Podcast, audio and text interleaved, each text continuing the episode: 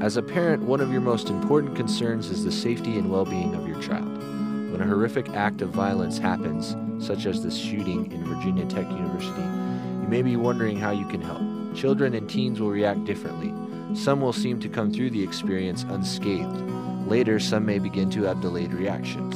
Others will react strongly from the start, even though they have suffered little loss or any sense of threat. However, most children and teens have normal and typical reaction to these abnormal circumstances. After the shooting, your children may have a need to talk about it, nightmares and trouble sleeping, concerns about being alone, worries and fears, vivid memories of the shooting, trouble sitting still, upset feelings or no feelings at all, and some children may experience physical problems.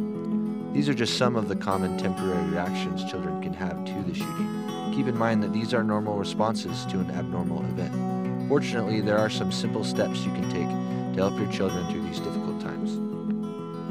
You can help your children by listening, comforting them, reassuring that they are now safe, and teaching them that tragedies like this are opportunities for them to learn the most important lessons of life. This is hard and it's difficult and it takes time. If your children have had serious losses, such as the death of a loved one or the destruction of a home, they may need more help. See a professional if they are having extreme reactions to the shooting, such as repeated nightmares, flashbacks, or behavior problems.